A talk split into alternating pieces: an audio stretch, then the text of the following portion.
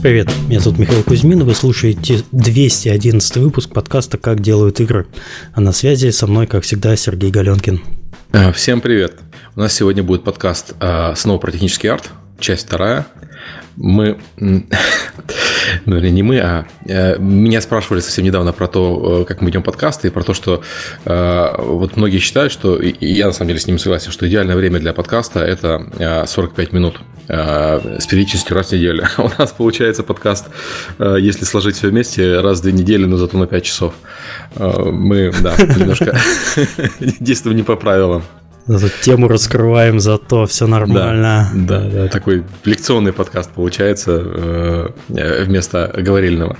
Но зато у нас очень хорошие гости. Спасибо, что согласились э, прийти второй раз и продолжить по теме. Э, мы с ними познакомимся сразу после рекламы. Познакомимся, перезнакомимся сразу после рекламы.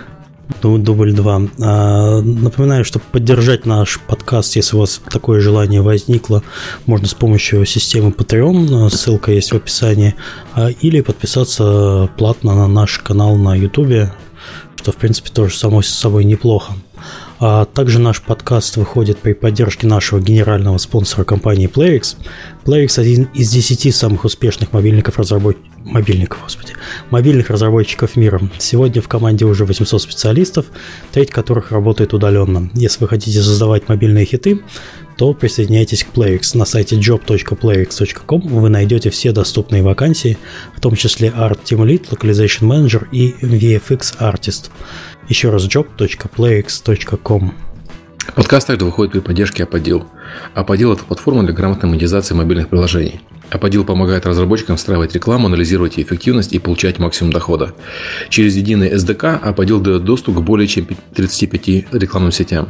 Он автоматически подбирает самую выгодную для разработчика рекламу в режиме реального времени, чтобы вы могли полностью сосредоточиться на создании классных игр, а не на их монетизации. Подкаст также выходит при поддержке Корона. Корона – это кроссплатформный движок для быстрого создания 2D-игр и приложений. С ним вы сможете легко и быстро создавать качественные игры и приложения для всех самых популярных платформ. В Корона нет скрытых платежей, отчислений и роялти. Независимо от того, как много человек у вас в команде и сколько игр вы выпустили, вам никогда не придется платить за базовый функционал платформы. Корона не только движок, но и сильное сообщество. Понятная документация, более 500 тысяч разработчиков и живой форум. Создавая игры с Корона, это легко, быстро и бесплатно. Подробности на сайте coronalabs.com. А, подкаст выходит при поддержке Mobile Soft Lab. Фермы. Фермы никогда не меняются. И в этом Taonga The Island Farm отличается от других. Мы не делаем игры на коленке, не правим XML-файлы руками – Mobile Soft Lab использует удобный редактор, понятную админку и современные технологии разработки. Мы ищем программистов и геймдизайнеров, готовых оставить каменный век позади. Подробности на mobilesoftlab.com. Еще раз, mobilesoftlab.com. Так, давайте познакомимся еще раз с нашими гостями. В гостях у нас mm. все так же Александр Зотиков, technical artist из Remedy Entertainment. Привет. А, Данил Гашко, а, техни Technical 3D Artist, э, Certified Unity Developer из Plarium Харьков. А, здравствуйте. И Алексей Медяник, Technical Artist из Ubisoft, э, проект Far Cry 5. Всем привет. Это тот момент, когда я должен сказать, что если вы слушаете этот выпуск подкаста и не слушали предыдущий, наверное, поставьте на паузу и пойдите прослушайте 210 э, выпуск, где мы начали обсуждение, потому что иначе может показаться, что мы с бухты-барахта начинаем говорить про непонятно что. Но сейчас у нас уже CC Capful лежит уже в больнице вторую, вторую серию, так что, чтобы понять, как он туда попал, вы должны все-таки послушать предыдущий выпуск. Но для тех, кто не э, все-таки ленивый и не хочет э, возвращаться в прошлое, не хочет вернуться назад, это у нас такой локальный мем есть в Телеграме, э, вкратце можно вспомнить, о чем мы общались в прошлый раз. Мы вообще познакомились с таким понятием, как technical artist. Это все, что я понял, это человек, который находится фактически между э, художниками и программистами и, и заставляет и тех, и других э, делать свою работу правильно. В его обязанности входит... Что ж там входит? Помогайте Да-да-да, мы поговорили о том, как э, мы мутировали в Technical Artist э, с той или иной позиции. Мы также поговорили о том, кто такой, в принципе, технический художник и чем он занимается на своей супертехнической должности. Затронули сферы различные, в которых могут применяться техартисты. Список не ограничивается нашим мнением, но это, по крайней мере, наша экспертиза. И затронули очень такой щепетильный вопрос, э, а зачем же, в принципе, вам может потребоваться технический художник? Вот, и как бы вкратце подытожили, что технические артисты зачастую выступают э, неким связующим звеном между программистами и артистами. Э, они работают с различными неизвестными штуками, которых все боятся, но в дальнейшем применяют на продакшене. И самый такой момент, что если вы все-таки выбрали направление технического художника, эти направления мы частично освещали в предыдущем выпуске, то вам необходимо как минимум пройти путь этого исполнителя работы. Будь то pipeline для 3D-артиста, будьте добры побыть 3D-артистом, аниматора соответственно, VFX соответственно. Вот. Ну а в целом э, очень рекомендую послушать предыдущий выпуск. Много полезного. Получилась такая мысль, технический художник имеет такое же отношение к художникам, как и морская свинка к морю примерно. Есть Ладно. еще несколько ресурсов, которые я сейчас э, скину в наш маленький чатик и Мишу попрошу кинуть на YouTube. Э, значит, первая ссылка для ребят, которые хотят заниматься pipeline ом. Так, Очень ссылочку. рекомендую эту книжечку. Вы продиктуете там... ссылку на всякий случай, или она слишком длинная? Ой, слушай, это на Амазоне книжка. Да-да-да. Ну, эти все, все же ссылки мы разместим к, в комментарии к этому выпуску на сайте. Так что, если вас интересно, сходите туда, там будет в комментариях от Данила все это. Да, в общем, первая книжечка э, расскажет вам о том в очень доступной форме, какие бывают pipeline ы, какие pipeline ы бывают на э, VFX, скажем, для фильмов и для игр, э, методы построения контента и чем Technical Artist отличается от технического директора. Книжка называется Production Pipeline Fundamentals for Film and Games. Автор Рени Данлап. Угу. Так, следующая книжка это о взаимодействии питона в Maya. Учитывая, что у многих крупных студий, да и не только крупных, pipeline построен на импорте-экспорте из Maya, и там активно применяется Python. Очень полезная книжка. Тоже начиная с азов и заканчивая очень профессиональными советами. Книжка, если не ошибаюсь, 2014 года. Ссылку также mm-hmm. сейчас кинут, ребята. Maya Python for Games and Film, a complete reference for Maya Python and the Maya Python API. Адам uh, Мектли и Райан Троубридж. Ой, но слишком длинная она в чатик не влазит сейчас. Я. В общем, есть такая ну, книжка, интрига до конца подкаста. Мне кажется, Миша, надо обложки показывать книг э, на Ютубе, тогда будет э, проще. Ох, я сейчас прямо еще буду еще вот это делать. Прямо так быстро. Ладно, сокращалки. Для, для этого есть сокращалки урлов. Вот так вот. еще вот это вот. Да, все, еще весь, весь чат заспамлен, все хорошо. Угу. А, еще одна книжка по поводу Python и Maya для тех же целей. Вот. А следующая ссылка э, недавно появился на CGMA. Если знают ребята, которые в этом варятся, это CG Master Academy. У них есть курсы для 2D-шников, для 3D-шников. Появился очень классный курс FX4 Games. То есть э, раньше очень трудно было саккумулировать или порекомендовать какой-то конкретный ресурс для ребят, которые хотят заниматься VFX в играх, но теперь у нас несколько человек на нем обучаются и очень-очень рекомендуют. Окей, okay, uh, третья книжка называется Practical Maya Programming with Python, автор Роберт uh, Галанакис. И я так понимаю, что курс, он просто курс. FX for Games. А, да, да, это что-то... А, FX for Games, да? А книжка да. это что-то типа кукбук по каким-то решениям конкретно. Кстати, я смотрю на этот курс, который FX for Games, Фабио Силва, он э, стоит 700 долларов. Он реально того стоит. Да, да, да, конечно. То есть э, ну, для какого-нибудь инди-разработчика сумма может показаться большой, но, ребят, это отнюдь небольшая сумма по сравнению с теми же курсами какого-нибудь Nomon School of Visual Effects. То есть это сравнительно небольшая плата за огромный а, багаж знаний и возможность пообщаться с ментором, который принимал участие там, на Uncharted, на очень крупных тайтлах. Mm-hmm. То есть оно того стоит. Слушай, такой вопрос. Кстати, у вас же компании обычно оплачивают такие курсы. Крупные компании, по крайней мере, у нас оплачивают э, такие вещи. Да, да. Я буквально сейчас прохожу как раз курс по VEX в Гудине, и mm-hmm. как раз это все финансируется за счет э, компании. У нас это вообще очень поощряется. Ну, то есть вообще без альтернативы. Ты говоришь, что ты хочешь, ты говоришь, зачем оно тебе нужно. Ну, то есть угу. ничего космического. И, естественно, зачастую одобрение. Угу, угу. Хорошо. Просто на, на случай, если вот я про 700 долларов упомянул, действительно, для многих это может показаться большая сумма, если платить из своего кармана, но э, во многих случаях компании готовы платить э, повышение квалификации собственных сотрудников, потому что выгода для компании превышает эти расходы.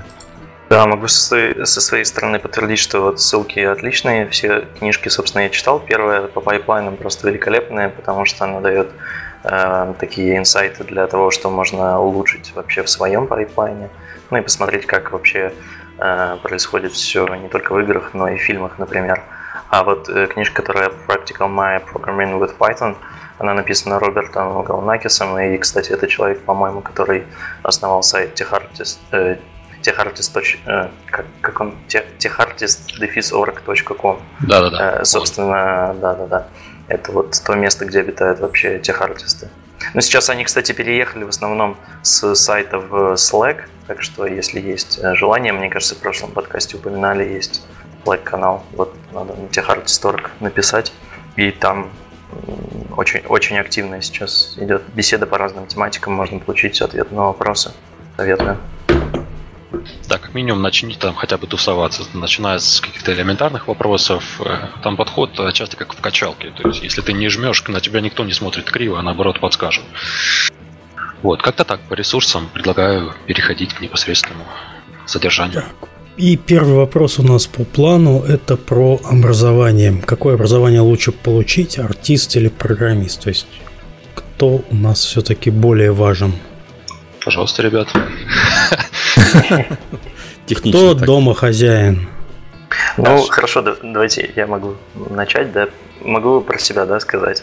А, ну, я в прошлый раз говорил вообще, что образование у меня было техническое, а начал я как художник, поэтому я пошел, так сказать, сразу с двух сторон. Но вообще, э, да, если начинать отвечать на этот вопрос, надо посмотреть э, э, вообще, когда становятся техническими художниками. В принципе, есть ну, два пути. Да, это либо художник, который интересуется ну, чем-то помимо создания как раз Э, красивых картинок, красивых моделей и, возможно, уровней.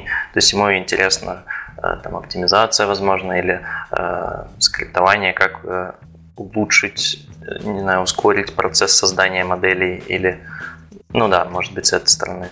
Или интересуют шейдеры, как это работает. То есть э, можно пойти со стороны художника.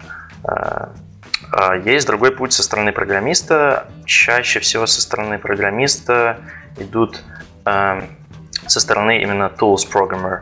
То есть это человек, который со стороны, например, движка делает э, инструменты для художников. Ну, то есть э, изначально, может быть, не для художников, а он делает инструменты для всех, но потом потихонечку э, идет именно в сторону художников и начинает, э, возможно, писать экспортер для Май или Макса, и потом э, потихонечку-потихонечку вот эта художественная часть его захватывает, и он остается в плену художников и становится стихартистом. Вот я примерно так это вижу. Да, ну есть еще со стороны программистов, я, честно говоря, таких людей не видел, и я не уверен, что такие бывают. Это есть же графические программисты, и в принципе они могут, наверное, пойти именно в тех артисты и быть где-то посередине между графическими программистами и художниками, но честно говоря, вот если ребята знают кого-то, ну, мне Они, кажется, правило, довольно редкая вещь. Они, как правило, графические программисты становятся какими-то а, техническими арт-директорами. Ну, то есть не с точки зрения ревью арта, а с точки зрения, как это там все работает. Разные компании может по-разному называться этот человек. Но смысл в том, что если он занимается OpenGL и DirectX на позиции графического программиста, он уже от этого кайфует. Потому что если не кайфуешь, это очень больно там вообще этим всем заниматься. Да, да это правда. Вот, и в дальнейшем он просто продвигается уже как-то по своей лестничке. Вот, а программисты, как правило, э, уходят в tools разработку, в tools support, э, как-то так. Э, то есть их номинально можно назвать техническими художниками, но опять же, без дополнительного развития бэкэнда и какой-то теоретической базы о арте, трудно говорить, что он технический именно артист.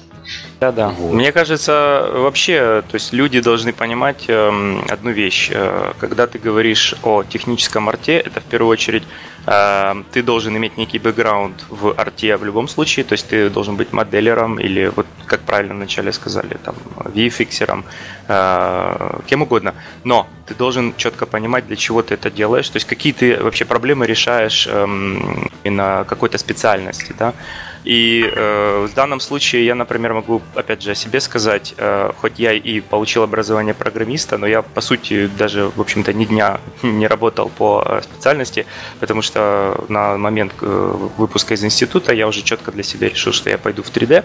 Мне было это жутко интересно. И поскольку я э, прошел, по сути, путь от, э, ну, от самого начала до э, каких-то там э, вершин в, э, например, в environment, а программистская, программистский бэкграунд мне помог просто быстрее освоиться с тулзами, то есть для меня э, и со скриптами. Для меня это был не какой-то там э, непонятный зверь, который, ну, непонятно с какой стороны подойти, а как бы зная основы программирования, имея некий опыт, мне было очень легко разобраться там, в Max-скрипте, там, в C-Sharp, вот, в таких вещах. Поэтому я бы сказал, что я вижу программистский бэкграунд – это, конечно, хорошо, но образование, которое я бы ну, получил, если бы начал заново, э, я бы больше все-таки пошел в арт и получил бы э, эм, э, артовую какую-нибудь специальность. А и... какие у нас есть артовые специальности? Ну, Учитель рисования? Или нет, ну нет. Конечно, нет. иронизирует. Но ну, на самом деле это правда хороший вопрос, потому что по арту образование все еще очень достаточно старомодное в нашем ну, Я пытаюсь вспомнить, у нас художников готовит педагогический факультет, если я не ошибаюсь. И то есть, то есть ты, грубо говоря, выходишь оттуда педагогом, с, который специализируется на рисовании, ну, на на ну, нет, Миш, художников у нас тоже готовят. Просто что это все-таки подход такой во многом а, давайте рисовать руками. Да, классических, классических художников, да. конечно, все еще mm-hmm. готовят. Э, я просто не знаю, как, как бы сейчас это все, все обстоит. Э, Не-не, я просто имел в виду, что вот по нашим вузам, которые вот у нас в Калининграде mm-hmm. есть, ага. у нас вот, по-моему, только так. У нас нет высшего я помню, образования именно артиста. Да. Да, я насколько я помню, например, в Харькове та же, ну, та же была проблема найти человека. Э, если ты находишь артиста на, на позицию, то это будет артист, вот, который так, кистью пером рисует, да, или там скульптор, лепка и так далее. Но э, фишка в том, что научиться работать с компьютером и научиться 3D студио там или там Майе, неважно, э, довольно-таки просто. Вот. Э, я, у меня есть э, опыт, ну, как бы в моей э, Э, истории. Я знаю человека, который вообще не знал, э, вообще не, не работал с компьютерами, э, но он был обалденным аниматором, э, причем 2D-аниматором, то есть из мультиков пришел.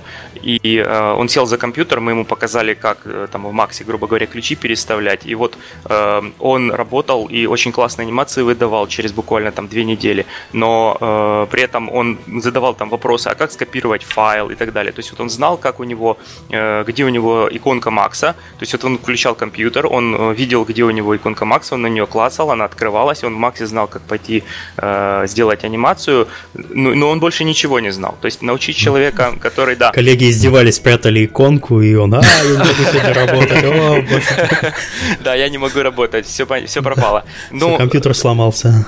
Э, на самом деле э, мы как бы активно ему помогали, то есть мы ему обучали разным там, ну вообще как, как с компьютером общаться. Э, вот сейчас он замечательный специалист, уже много времени прошло, то есть он 3D-шник, он научился моделировать, он все научился делать, то есть у него сейчас богатое портфолио. Я к тому, что человек пришел из, ну, как бы вообще не из технических специальностей, он такой артист-артист, и все, и у него не было никаких проблем научиться, и на самом деле у меня таких примеров даже больше, чем один. Поэтому, ну, как бы я считаю, что ты в первую очередь должен учиться арту, а э, программировать, если тебе потом это, ну, потому что ты, оно либо зацепит тебя, либо не зацепит.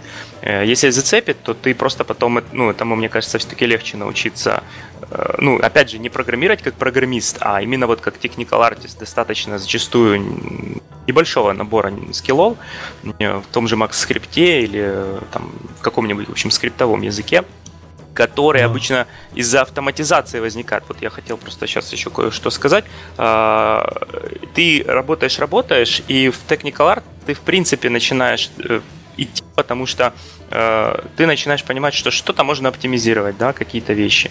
Э, а как? Э, и, и дальше ты начинаешь искать э, информацию, и тебе кто-нибудь подсказывает, и дальше открывается свой собственный мир, э, в который ты ныряешь. Э, да.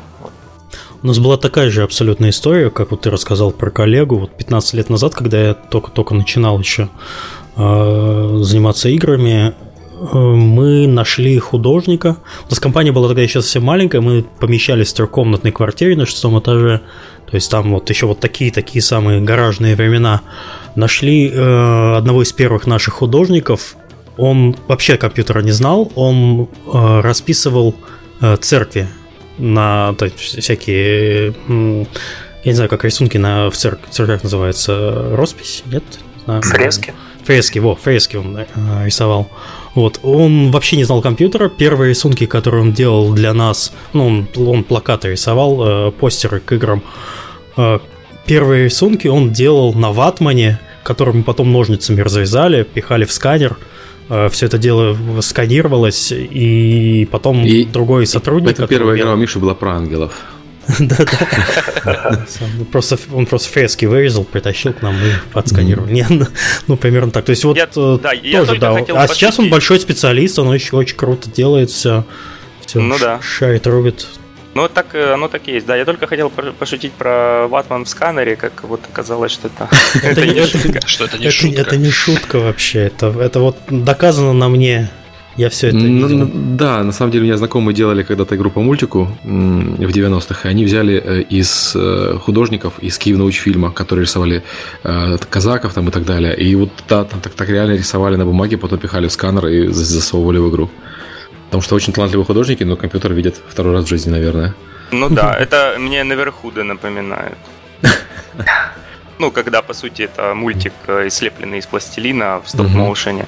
Поэтому, ну, на мой взгляд, э, важнее все-таки арт, а, дело в том, что если ты вот приходишь из программ, ну, программистской, технической специальности, из бэкграунда, если у тебя программистский, очень тяжело приходится, ну, как бы обучаться арту, и это довольно-таки тяжело как бы те вещи, которые ты могу, тебе могли ну, в университете преподать, и ты мог как бы их, что называется, впитать, и попрактиковаться их э, ну, тебе никто не рассказывает, приходится самому, и это очень сложно, это реально сложно. Но при, при этом, понятное дело, что нужно постоянно самообразовываться, то есть это не та специальность, ну, как и многие, но это очень прям яркий пример, когда тебе надо быть э, на острие технологий всегда, тебе надо самообучаться, тебе надо самопродвигаться, самому ну, как бы какие-то тренды отслеживать, что вот сейчас нужно выучить, что сейчас популярно, что принесет несет тебе, э, опять же, в pipeline какие-то преимущества, что нужно поменять, э, и при этом нужно с, с, с обеих сторон всегда обучаться. То есть нужно постоянно прокачивать свои артовые скиллы какие-то, чтобы понимать, о чем говорят э, там арт-директора и что, как, чего хотят женщины, что называется. И при этом нужно понимать, как ты это будешь делать, чем ты это будешь делать, то есть какие тренды именно с технической стороны, и то есть постоянно-постоянно обучаться, это причем самообучаться. Так все-таки кто? Кто, какое образование получать? Э, значит, если есть только выбор, только выбор из э, двух вариантов, либо идти вот на артиста, либо идти на программиста, эм, я бы все-таки пошел на артиста. Вот. Я мало видел программистов, которые э, вот, они действительно сидят в своей нише, там вот они программируют, идут потом в технические там директора да, и только так что далее. про это то же самое хотел сказать, вот. что если ты выучился на программиста, то shift вот в арт для тебя может mm-hmm. только случиться, если тебе ну, интересно само по, собой, по, по себе рисование или моделирование. Да, это редкость. Только тогда ты туда попадешь. Это большая редкость, да. Э, и, но если есть выбор пойти на специальность, ну, потому что на Западе как бы уже давным-давно э, есть именно специальности в университетах на гейм-индустрию даже заточенные. Вот. Э, и если есть возможность э, пойти взять онлайн такое обучение или пойти, ну, как бы, если живете за границей, то вот США, Канада предоставляет, практически все университеты предоставляют узкоспециализированный именно высшее образование э, и пойти на, ну, того, по-моему, даже technical artist есть именно как отдельная специальность, ну или как минимум графика в играх, и она затрагивает там все, то есть ты, тебя учат и моделить, и скрипты писать, и, ну, то есть, опять же, как бы базу закладывают э, для твоей, для твоей дальнейшей деятельности, и э, когда, ну, как бы работодатель нанимает такого специалиста, он, в принципе, понимает, что да, вот диплом, и это диплом как бы не человека, который там где-то когда-то что-то там делал, а именно вот он обучен, заточен по э, этой специальности. Поэтому я бы все-таки, если есть возможность, э, пошел на конкретную вот специальность, да, есть или technical artist, или что-то родственное, э, по описанию обычно понятно, чем там занимаются, чему там учат. Э, я бы пошел все-таки на специализированное образование. Это будет более релевантно и меньше времени потребуется на э, поиски и на образование. Да, вот по поводу образования я бы сказал, проплатите себе интернет, учите английский. Вот это самые первые пункты, которые вам стоит сделать, если вы, в принципе, хотите связываться с играми. И Интересуйтесь и играйте, в принципе, в игры, потому что если вам не нравится играть в игры, ну, во-первых, зачем вы вообще этот подкаст сейчас слушаете? А во-вторых, а, спасибо за этот подкаст Сергею и Мише. Сам уже слушаю несколько лет. Интересуйтесь тем, как эта вся картинка прекрасная строится. А, этот интерес у вас будет проявляться либо естественным, либо через опосредованных друзей, которые могут э, привить вам этот интерес, а как эта картинка вообще на экране. Плюс посещайте мероприятия и ивенты геймдевовские в обязательном порядке. Общаясь с разработчиками, тоже э, будете получать определенный запал. Вот, а по поводу университетов, если это не Канада и не какой-нибудь Namon School of Visual Effects, да вообще не важно. Потому что, насколько я знаю, ни один э, какой-нибудь государственный университет не готовит у нас четкого четко направленного геймдев-разработчика. Так или иначе, вам будут даваться какие-то азы, и просто первые курсы будут заставлять вашу голову думать. Либо в каком-то инженерном направлении, либо в каком-то арт, гуманитарном направлении. Но смысл в том, что вы в наших университетах, уж если мы прямо о наших реалиях, вы должны научиться думать, научиться мыслить, правильно задавать вопросы и иметь какую-то э, базу анализа информации, скажем так. А дальше весь интернет перед вашими руками, ногами, стилусами и прочим. То есть, если вы занимаетесь артом в университете классическим, а, то вам следует изучать программирование после учебы, изучать какой-то движок ваш любимый и немножечко программирования. Если занимаетесь программированием, э, программированием хотя бы в какой-то степени, то, пожалуйста, будьте добры после работы играть в те же самые игры, а, изучать, как строится картинка, там, композиции, цвета, вот эти вот все вещи. То есть без какого-то естественного э, человеческого интереса к этому делу никакого э, результата положительного, а тем более преобразования вас специалистов техникал артиста не получится.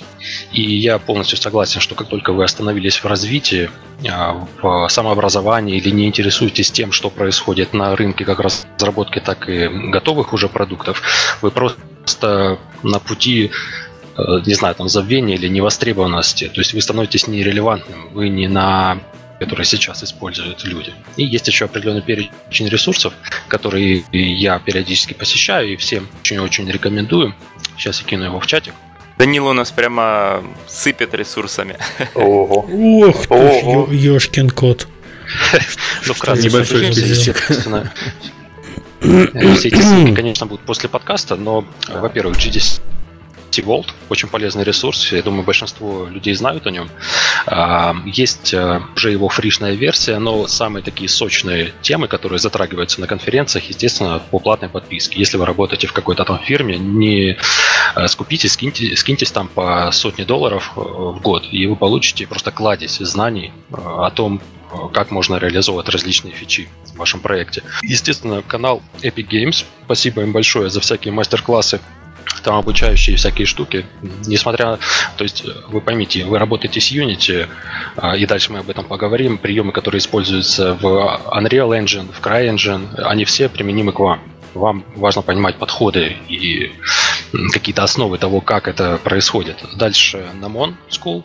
Они периодически зовут к себе интересных э, ребят, то ли из Naughty Dog, то ли из Rocksteady, и какие-то вещи касательно анимации, касательно пайплайнов, оптимизации, вот эти ребята рассказывают. Дальше есть очень хороший сайт 80 level. Я уверен, что э, те, кто 2-3 и больше лет в геймдеве знают об этом сайте, очень полезный такой агрегатор интересных ресурсов. Есть блог Unity, в котором они рассказывают о различных технологиях, которые они внедряют либо в свой движок, либо какие-то э, use cases э, разработчиков описывают более подробно. И, естественно, школа Намон как таковая. У них есть образование как на кампусе, но туда еще попробуй попади. И есть э, онлайн-курсы. А, и я забыл еще кинуть ссылочку CGMA, то, о чем я говорил. Да, у нас ссылок сегодня будет много, судя по всему. Я могу пока пару слов добавить буквально mm-hmm. про так, образование. Да, кину пока. Угу. Э, ну, на самом деле, э, э, да, мне кажется, все, что ты говорила, на самом деле действует не только да, для техарта, но и для многих других специальностей. И вот вообще для игровой индустрии проблема образования, она довольно определенная, потому что ну, скажем, если вы учите человека три года на какую-то специальность, там, геймдизайнер или там, технический художник, то за эти три года все технологии в основном устареют, и все, чему вы его научите, это будут уже старые технологии, поэтому не... Да хуже конца... того, программа устаревает еще быстрее, ну, она да. не так часто меняется. Да, да, я именно про эту программу говорю, да. И э, получается, что не совсем понятно, да, кого и как учить. Поэтому, в принципе, там классическое образование художества, оно э, этим и хорошо, возможно, тем, что тебя научат именно азам, там, композиции и, ну и прочему, да. И также какой-нибудь компьютер сайенс э, тебя там учат не тому, там, чем C++ от C-Sharp отличается, а тому вообще, как программирование работает, что такое алгоритмы и прочее. Ну да, поэтому получайте хорошее образование, а потом уже идите работать туда, где вам нравится, я бы так сказал. Ну да, все правильно. Надо получить базу, а, а затем уже затачиваться на что-то конкретное. И чем более узко ты затачиваешься, тем а, тебе нужно чет, ну, как бы быть на острие э, волны всегда. Вот. Ну, у нас следующие вопросы так или иначе затрагивают какие-то там аспекты обучения, поэтому, может быть, дальше по плану пойдем. Да, да, да, да. двигаться дальше. Э, у нас дальше стоит многогранность этой специализации, человеческие качества и взаимодействие с другими специалистами менеджмент самый такой интересный момент, который отличает технического художника от там, 3D-артиста или программиста, что иногда вы попросту не знаете, что будете делать завтра, или какая проблема может возникнуть к вечеру.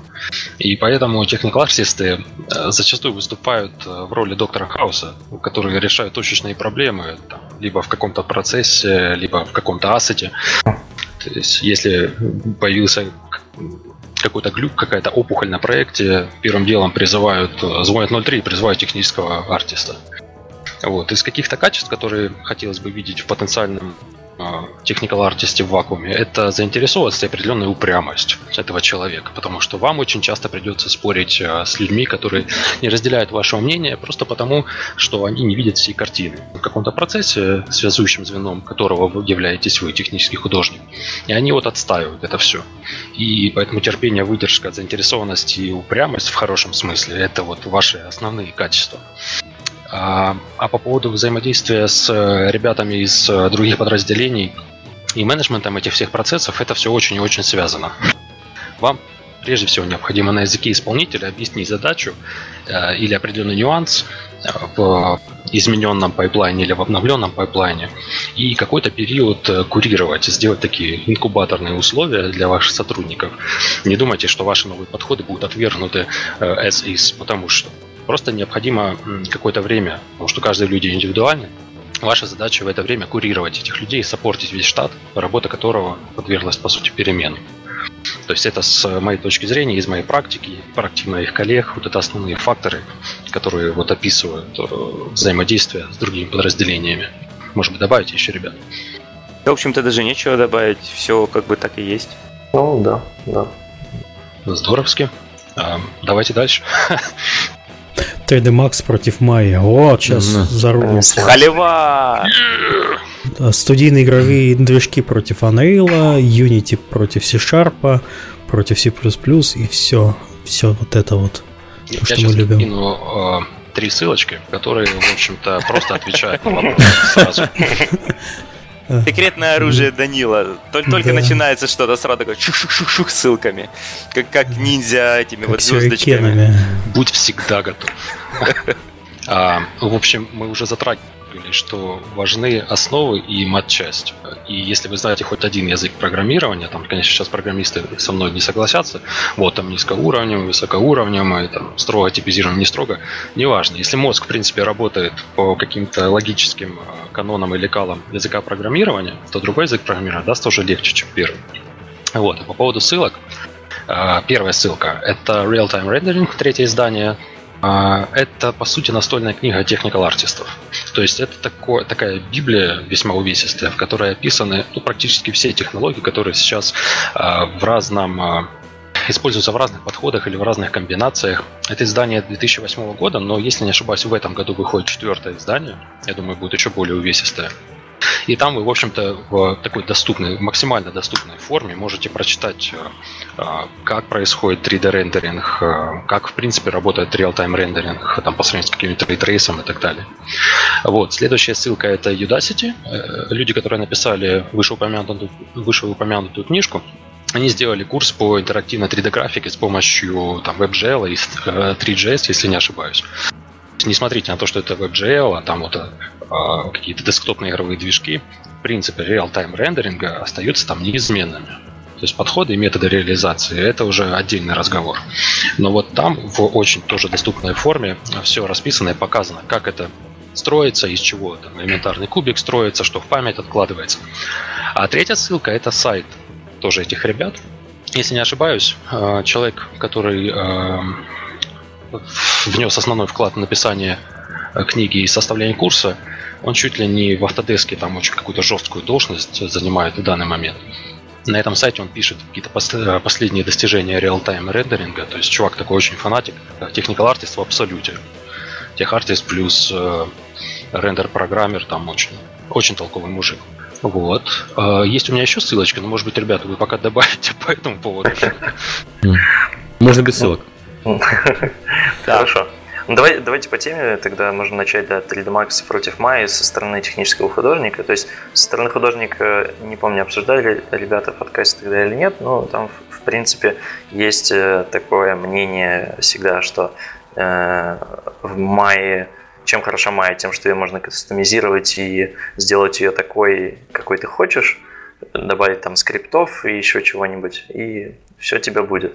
А Макс, э, чем хорош, там все есть сразу. То есть там есть все э, там, модификаторы, которые тебе нужны, и вот модель, и радуйся.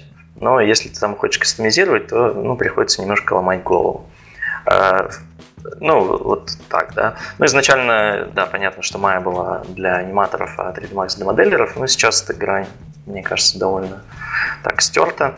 И если говорить, да, про именно технических художников, я, например, как технический художник начинал с Maya и с, собственно, Melo, это язык ну, скриптовой язык в Maya.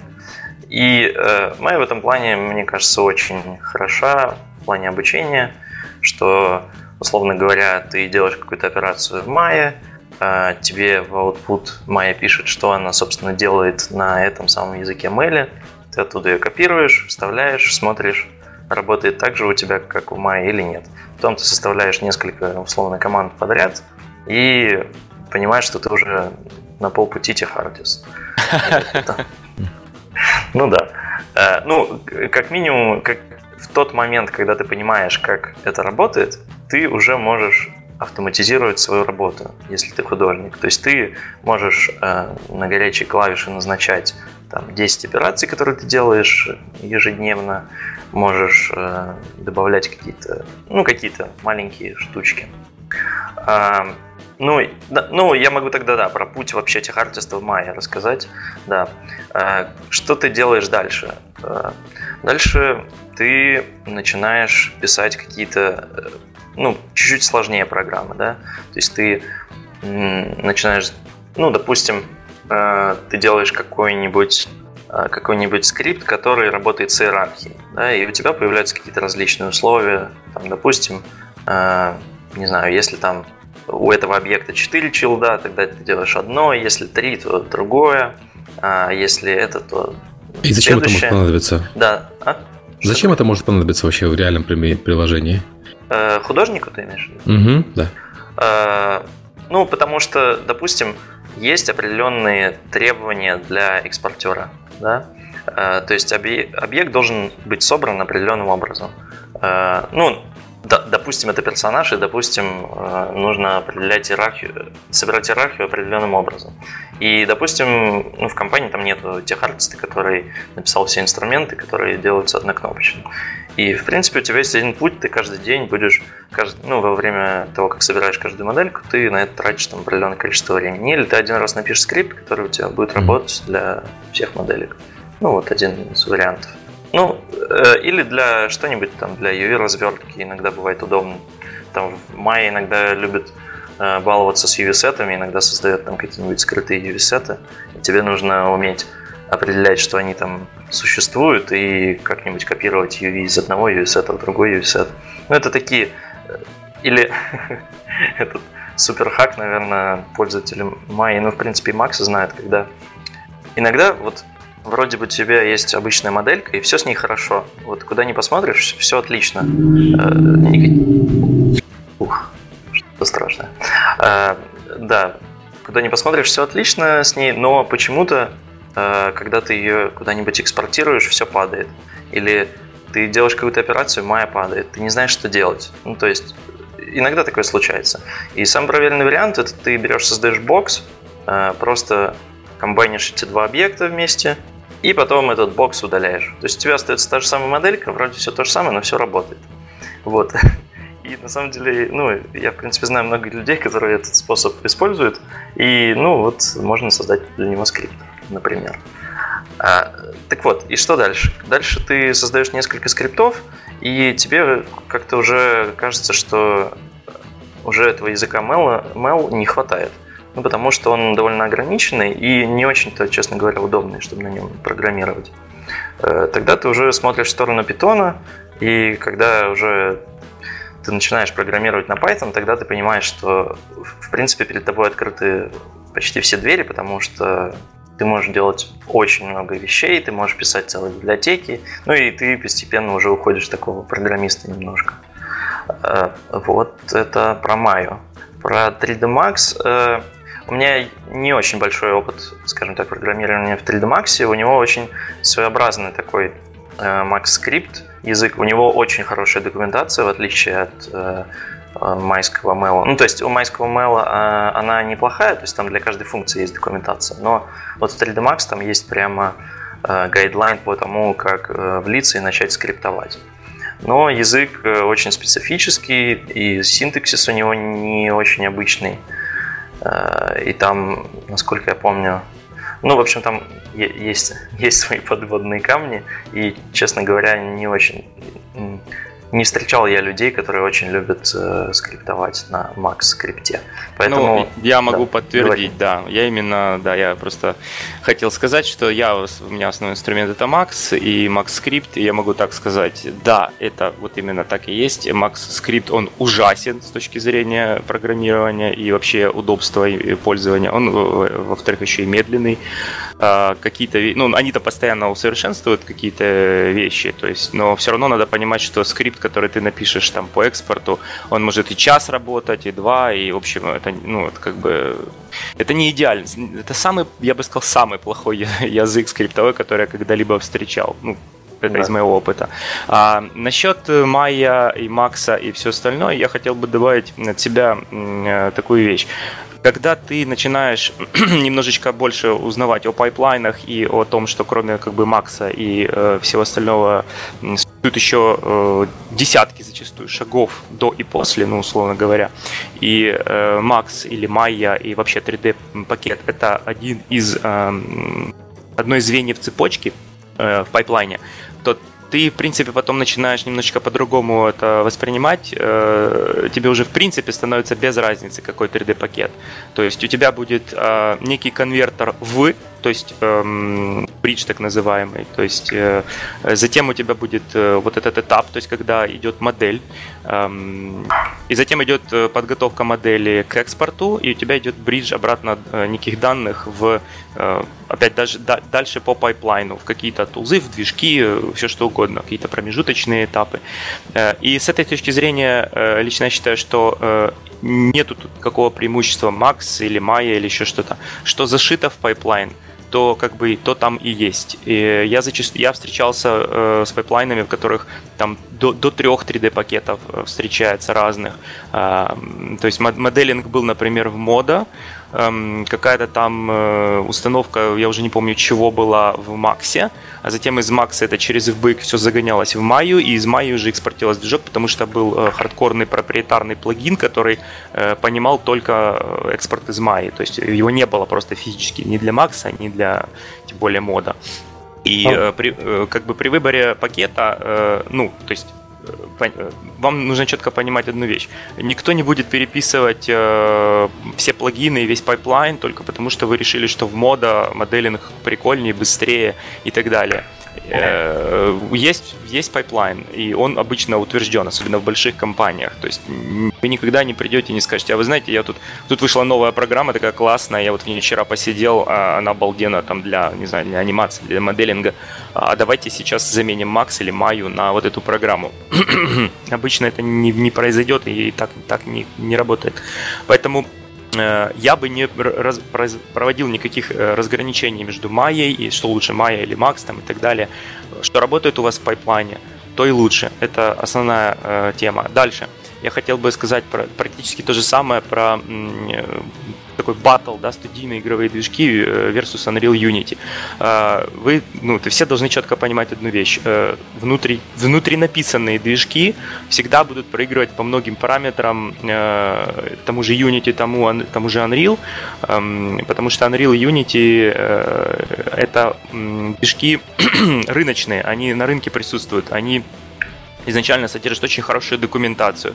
Эм, они содержат очень легкий порог вхождения.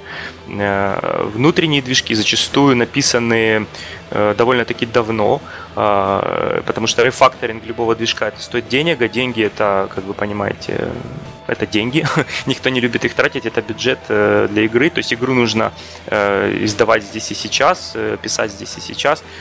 Мне здесь зачастую я провожу аналогию эм, вот с издателем, с издательством крупных, да и мелких, в принципе, игр на каком-то движке, да, проприетарном написанном, как эм, езда по рельсам, когда ты рельсы прям вот строишь перед собой, то есть ты вот такой поезд, который прям вот, он, часть уже едет, а часть еще как бы строит себе себе эти рельсы. Э, и на лету переделывать движок, когда вот уже нужно проект готовый э, там, в бету и так далее э, выкатывать и голдиться, никто не будет переписывать весь движок. Все будут по максимуму стараться там замаскировать какие-то ну, основные проблемы, быстренько заделать, так сказать, штукатуркой, и, и чтобы это все хотя бы просто работало.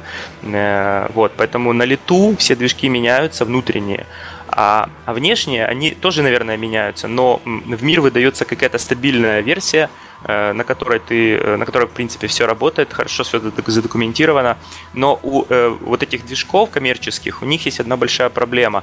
Эм, зачастую нету доступа к исходникам. Вот в Unity нету доступа к исходникам. И если что-то, чего-то нету или pipeline рендеринга, например, вам не подходит в Unity, вам приходится ну либо покупать как бы что называется, коммерческую персональную лицензию. Я даже не знаю, сколько она стоит. Там написано «свяжитесь с нами». А, и это все, видимо, обсуждается в персональном порядке. Эм, и вот только там предоставляется исходный код, и только там можно влезть именно программисту э, внутрь вот движка в ядро, э, понять, э, где там нужно что поменять и собственно, поменять. Большие студии, которые используют, например, Unity, ну, я как бы с Unreal не имел дел, но Unity это такой движок, который который позволяет вам делать, не особо заморачиваться над тем, как же это все-таки внутри работает под капотом э, до определенного момента. Но если вам нужно большой скейл, то есть это огромная игра, там э, очень все серьезно, вы большая студия э, с большим серьезным амбициозным проектом, вы должны обязательно лезть внутрь, чтобы что-то там подкрутить.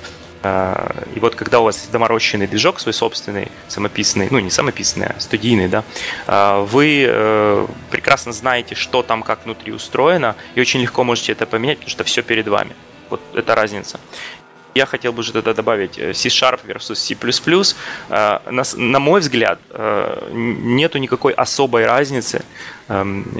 То есть, во-первых, если вы знаете C++, C-Sharp вам будет выучить довольно легко и vice-versa. А во-вторых, значит, если, например, э, C-Sharp э, это он популярен как бы в Unity обязательно, э, C++ там как бы просто нету, вы можете написать плагин на C++, но затем вам придется его вставлять отдельно в Unity, то Unreal это исключительно C++, там либо все на блюпринтах, то есть это вообще визуальный скриптовый, по сути, язык, либо C++, то но, опять же, на мой взгляд, нету никакой разницы. Хорошо знать и то, и то, на самом деле. Но никакой проблемы нет, если вы знаете только C++. Э, пойти влиться в Unity, например, на C-Sharp, э, я не вижу никаких проблем. Вот.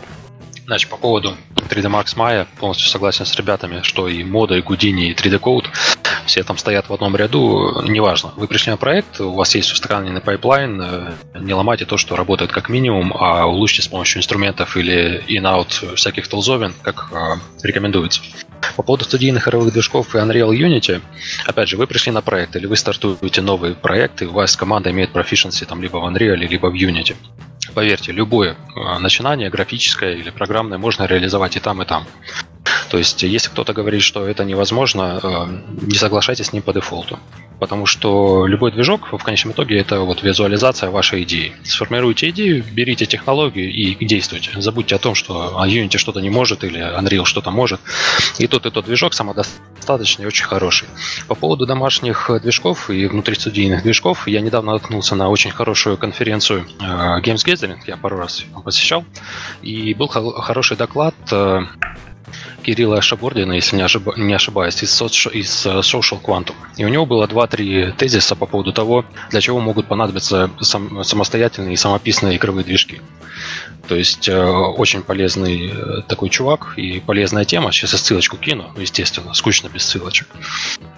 Вот. И э, есть еще очень хороший доклад Андрея Максимова о том, что Гудини, Substance, Max, Maya и прочие э, инструменты – это всего лишь действительно инструменты для реализации ваших идей. Потому что с течением времени так или иначе возобладают люди, которые имеют какой-то вижен и какую-то идею в том, что они делают. Инструментами всегда можно научиться пользоваться. А искусственно взрастить идею в своем мозге не всегда и зачастую не получается. Поэтому, э, чтобы мыслить как профессионал в этом направлении, отбросьте вообще, что это тулза это может, это не может. Э, определитесь, что вам нужно, в какие сроки вам это нужно, что у вас есть сейчас и что вам а, требуется на будущее. И просто берите и действуйте. Ссылку на докладе к Андрею тоже сейчас приложу. Ну да, да. На, это, на этот счет хотел тоже сказать. Мы, например, сейчас в студии э, пытаемся идти в сторону DCC-агностик, то есть мы хотим предоставить художникам те инструменты, которые они хотят. Э, то есть в чем модель, в чем модель, и э, пытаемся строить э, наш pipeline чисто на FBX экспорте импорте. Ну, конечно, там есть некоторые риски в этом, но с точки зрения именно художника, например, найма художников, это тоже ну, большой плюс, потому что люди просто творят арт, а то, о чем мы говорили в прошлый раз, а мы уже занимаемся именно оберткой этого арта в движок, скажем так. Ну да, так и есть. Вот, а по поводу C++, C-Sharp, ну, все это настолько, конечно, относительно. Если вы пришли в компанию, которая использует активно Unity, а, вы так или иначе, рано или поздно должны столкнуться с C-Sharp. То есть даже если вы пишете какие-то инструменты для аниматоров, уж если вы технический артист, э, то у вас, э, что называется, зачешется, и вы захочете, захотите выучить C-Sharp. То же самое с C++. Вот я в данный момент э, активно изучаю C++, просто потому, что я хочу понимать, как работает Unreal Engine вот, изнутри. Не потому, что я считаю там этот движок намного лучше или Unity там хуже, короче, такие вопросы, а потому что я хочу иметь э, спектр знаний, э, какой-то proficiency в этой области, и понимать, что если у меня конкретная реализация требуется в Unity, а как бы поступили в Unreal в этом случае? И вот такие вот кросс-помощники в данном э, случае, особенно для тех артистов, выступают движки, конкурирующие движки, но с нашей точки зрения это помощники для решения наших задач. Да, насчет э, скриптов языков чуть-чуть хочу добавить, что на самом деле перед хардтестом обычно не стоит никакого вопроса из серии «Какой бы язык э, ты бы хотел использовать?». Обычно есть, э, собственно, либо если это движок, у него есть какой-то API, то есть это там C-Sharp или Python, либо это есть какой-то скриптовый язык там в Max, в Maya, и техартист уже что делает? Он смотрит, окей, здесь такой язык, значит, буду на нем программировать. И э, даже если ты его не знаешь, допустим, вот я там, пришел в 3D Max, ну да, есть Max Script. Ну, ты быстренько смотришь, что там с синтаксисом, что там э, вообще какие есть функции, и начинаешь программировать. То есть, э, как бы да, вот тут вопрос C++, C-Sharp, понятно, что ну, если ты делаешь какую-то отдельную программу, ты изначально, как программист, ты выбираешь, какой инструмент, ну, даже не инструмент, а какие возможности определенного языка позволит тебе сделать, э, допустим, там, приложение или игру быстрее или лучше, или более гибкой. Вот. Э, для тех артистов этот вопрос не стоит, и на самом деле вот мы тут написали Mail, Max Script, Python и Lua, но и я еще хотел добавить, что очень часто приходится писать мне, например, батч-скрипты для Windows. То есть, о да, о да. Это, это на самом деле то, с чем приходится сталкиваться всегда. Ну, вопрос, э, наверное, возникает, а зачем писать batch-скрипты, если есть, например, Python или есть, например, даже PowerShell Windows, который намного лучше, чем batch-скрипт? А ответ довольно простой, потому что есть э, системные администраторы, которые ограничивают определенные функции э, у пользователей. И, например, если ты там запускаешь, ты не можешь, ну вот у нас, например, ты не можешь запускать PowerShell сетевого диска. И все, что... А почему не использовать Python? Ну, потому что ты не всегда уверен, установлен ли Python у твоего пользователя.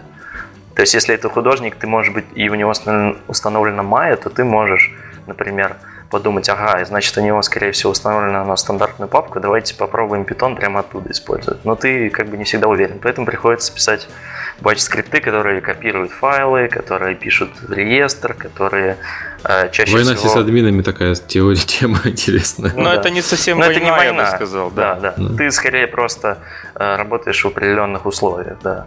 И чаще всего ты, конечно, пишешь именно лаунчеры для э, программ. То есть, допустим, если это, если весь э, э pipeline построен в студии в Maya, то ты, скорее всего, будешь писать лаунчер для Maya, который будет добавлять весь, весь нужный функционал при старте. И батч скрипт это, это боль. Это боль. Да. Ну, могу такую вещь еще добавить э, по поводу, опять же, вот больших компаний, значит, в которых я работал. Обычно под э, вообще э, environment, под определенную специальность занимается отдельная команда э, системных администраторов, иногда технический артист, конечно, тоже нужен, то есть на начальном этапе. А, зачем это все нужно? То есть, когда ты приходишь, садишься, в общем-то, за свое рабочее место, первое, что ты делаешь, ты устанавливаешь себе среду. То есть, она просто спрашивает, то есть, скрипт запускается или там тулза какая-то. А, она спрашивает, ты кто вообще? Программист, артист, там еще кто-то, VFX артист. И дальше происходит установка всего пакета, всех приложений, то есть всего environment, который тебе нужен для работы. То есть все скрипты, все какие-то вспомогательные тулзы, все, все линки э, между Максом, вот все это, оно просто устанавливается. Э, обычно какой-нибудь, опять же, кастомный проприетарный лаунчер, э, в котором, ну, который по умолчанию, вот, то есть он прописывает все в автостарт и так далее. И в следующий раз, когда ты просто приходишь, садишься работать, то ты уже, ну, тебе в принципе уже ничего не нужно. То есть все скрипты уже отработали, и ты эм, Просто садишься, запускаешь Max из лаунчера, э, в котором запускается определенная последовательность, да, вот, то есть, например, э, какие-то команды э, по установке, например, там, переменных окружения, чего угодно. И когда Max уже, опять же, в Max обязательно, скорее всего, там будут какие-то кастомные экспортеры, и кастомные скрипты, и кастомные тулзы все, они уже будут спокойно работать, потому что все, в общем, все, что для, для их работы нужно, уже настроено. А, вот, поэтому я бы сказал, что э, да, ну, как бы это хорошо, когда ты знаешь Макс, вернее, Бат там и так далее.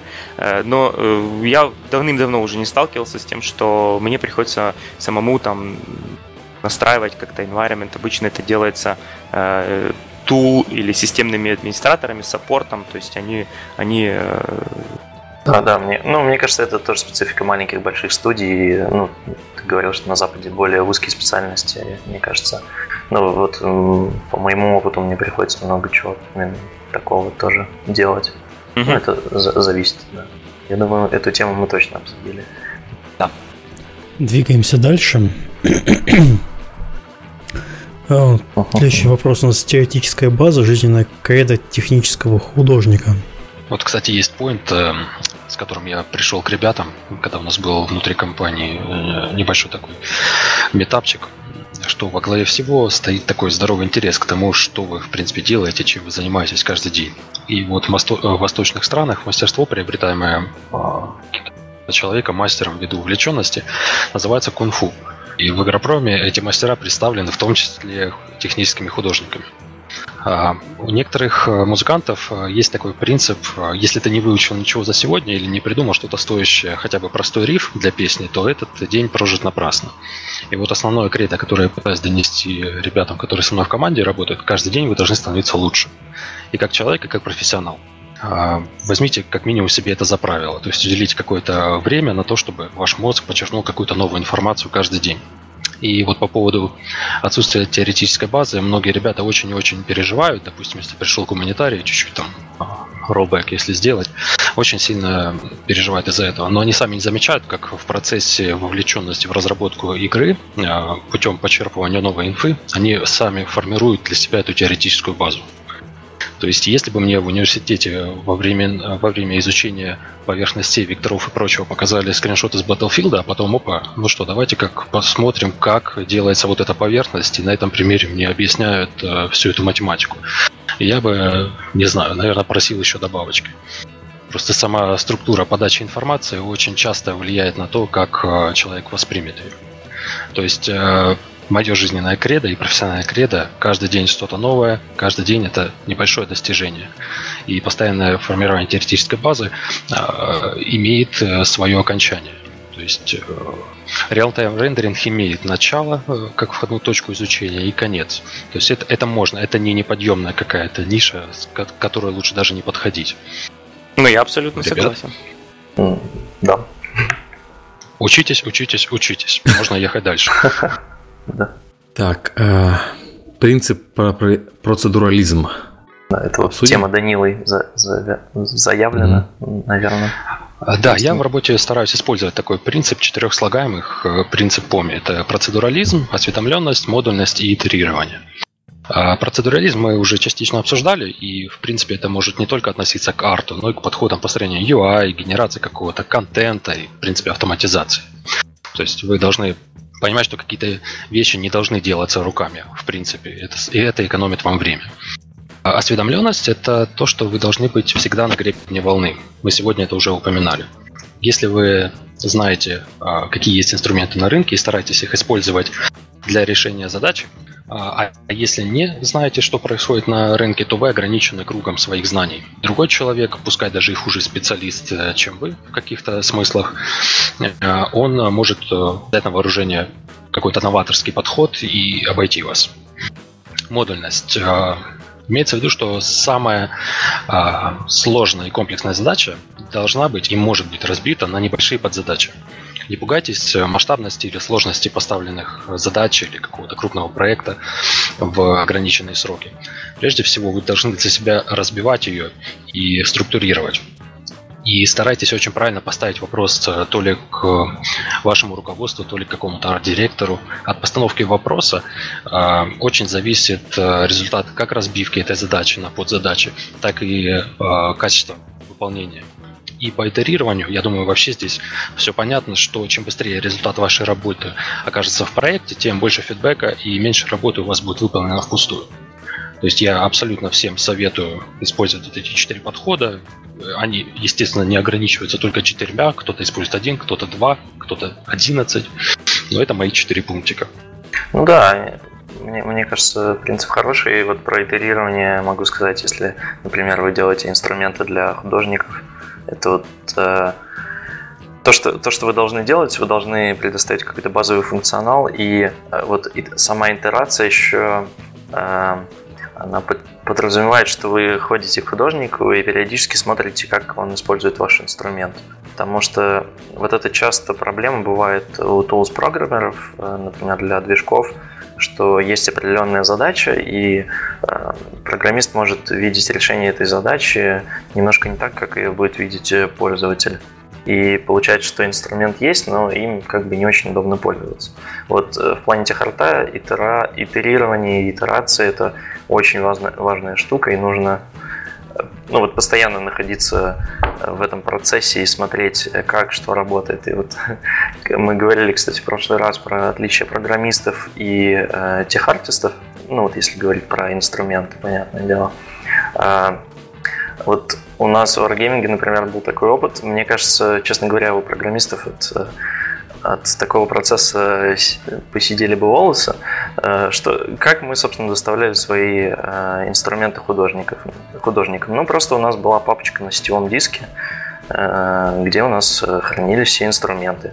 И когда художник нажимал на кнопочку, собственно, у него запускался скрипт на этом сетевом диске.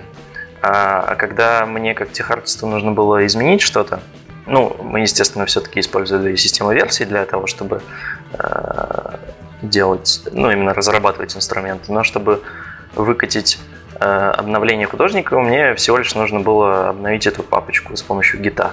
И буквально можно было сделать так, что художник мне пишет, что у меня вот эта кнопочка не работает, я смотрю, почему она не работает, э, обновляю и говорю ему, а попробуй сейчас.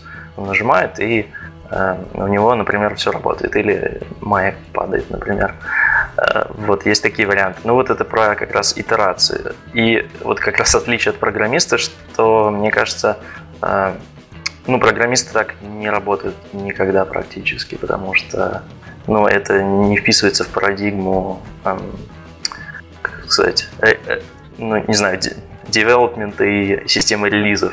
Это ну такая, да, это, это такая, просто да, нарушение как... всего, да, все, да, всех да. подходов и как учили, как надо, как да, должно да, быть. Да. А мы, поскольку этого, грубо говоря, ничего не знаем или там некогда, это все просто игнорируется и да. лепишь э, быстро сейчас и, и на вчера.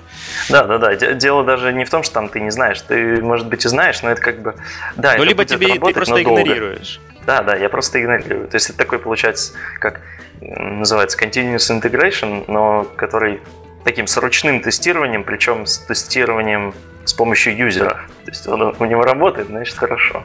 Ну, потому что это, собственно, основная задача. Ну, это рис- рискованная штука. Да, рискованная, но... В конце проекта я бы не рекомендовал. Нет, ну это, это я говорил для инструментов для Mine, например. То есть, ну, ну, в любом случае, э, я да. бы, например, так сказал. Вот смотри, представь себе ситуацию, когда у тебя сидит э, отдел, причем этот отдел может сидеть даже не у тебя в городе, а в другой стране, в другой таймзоне. Э, ты выкатываешь некий скрипт, а затем утром обнаруживаешь, что, да, например, просто никто не мог работать, потому что все падает из-за твоего скрипта. Ну, это так, это да, нужно да, все-таки да. аккуратно с этим быть. Не, ну, конечно, это работает, когда ну, ты можешь, условно, в случае чего добежать до художника. Да, Я бы это да. так сказал. В пределах да. шаговой доступности. Да, да, да. Конечно, там через океан лучше так не делать. Кстати, вот ты рассказал, была интересная довольно история, э, которую я слышал на одном из докладе, э, докладов по GDC. И там как раз э, это был доклад Джеффа Ханны из Volition, который там, по-моему, он техар-директор, наверное, или техартист. Ну, в общем, это один из таких людей, очень известных в круге вот, в техартисторг. И он как раз рассказывал о том, что у них есть определенный набор там, инструментов, и у них э, есть разные студии, там в том числе аутсорс э, через океан. Э, кстати, я потом узнал, что, оказывается, это, по-моему, была студия, в которой я работал потом уже после. И оказалось, что э, они э, вечером им пишут, по-моему, да, ночью, ночью, э, им пишут из студии, что у нас не работают инструменты. Ну, что мы не можем работать, ничего не работает. Э, ну, они там, то ли кто-то у них был в офисе, то ли кто-то решил проверить, у них все работает. Они не могут понять, в чем дело, что Что-то происходит. нажал и все исчезло. Да, да, да, что-то исчезло. И, ну, то есть у них все работает. Они говорят, ну ладно, давайте мы уже завтра подождем следующего дня и там по- попробуем разобраться, когда будет больше людей. Приходят, значит, на следующий день на работу, и у них тоже ничего не работает. И они думают, что происходит. Оказалось, что там слетела лицензия, закончилась лицензия просто, то ли у Симплигона, то ли еще у чего-то. Соответственно, она закончилась раньше в России, спустя там несколько часов она закончилась в Америке. Вот, просто да, вспомнил. Не совсем в тему, но довольно такая интересная. почему? А- часик, часики в биосе перевели, Да, да, да, часики перевели. Ну да. Ну вот. Да. Так, По-моему, э, все. мгм. Наверно. Дальше пойдем про популярные рабочие инструменты технических художников. Чем вы оперируете? Скальпелем? Ну, обычно головой, конечно. Бензопилой? Потому что, да, головой удобно Головой думать. артиста. Ну, ну да, головой удобно думать и говорить еще можно.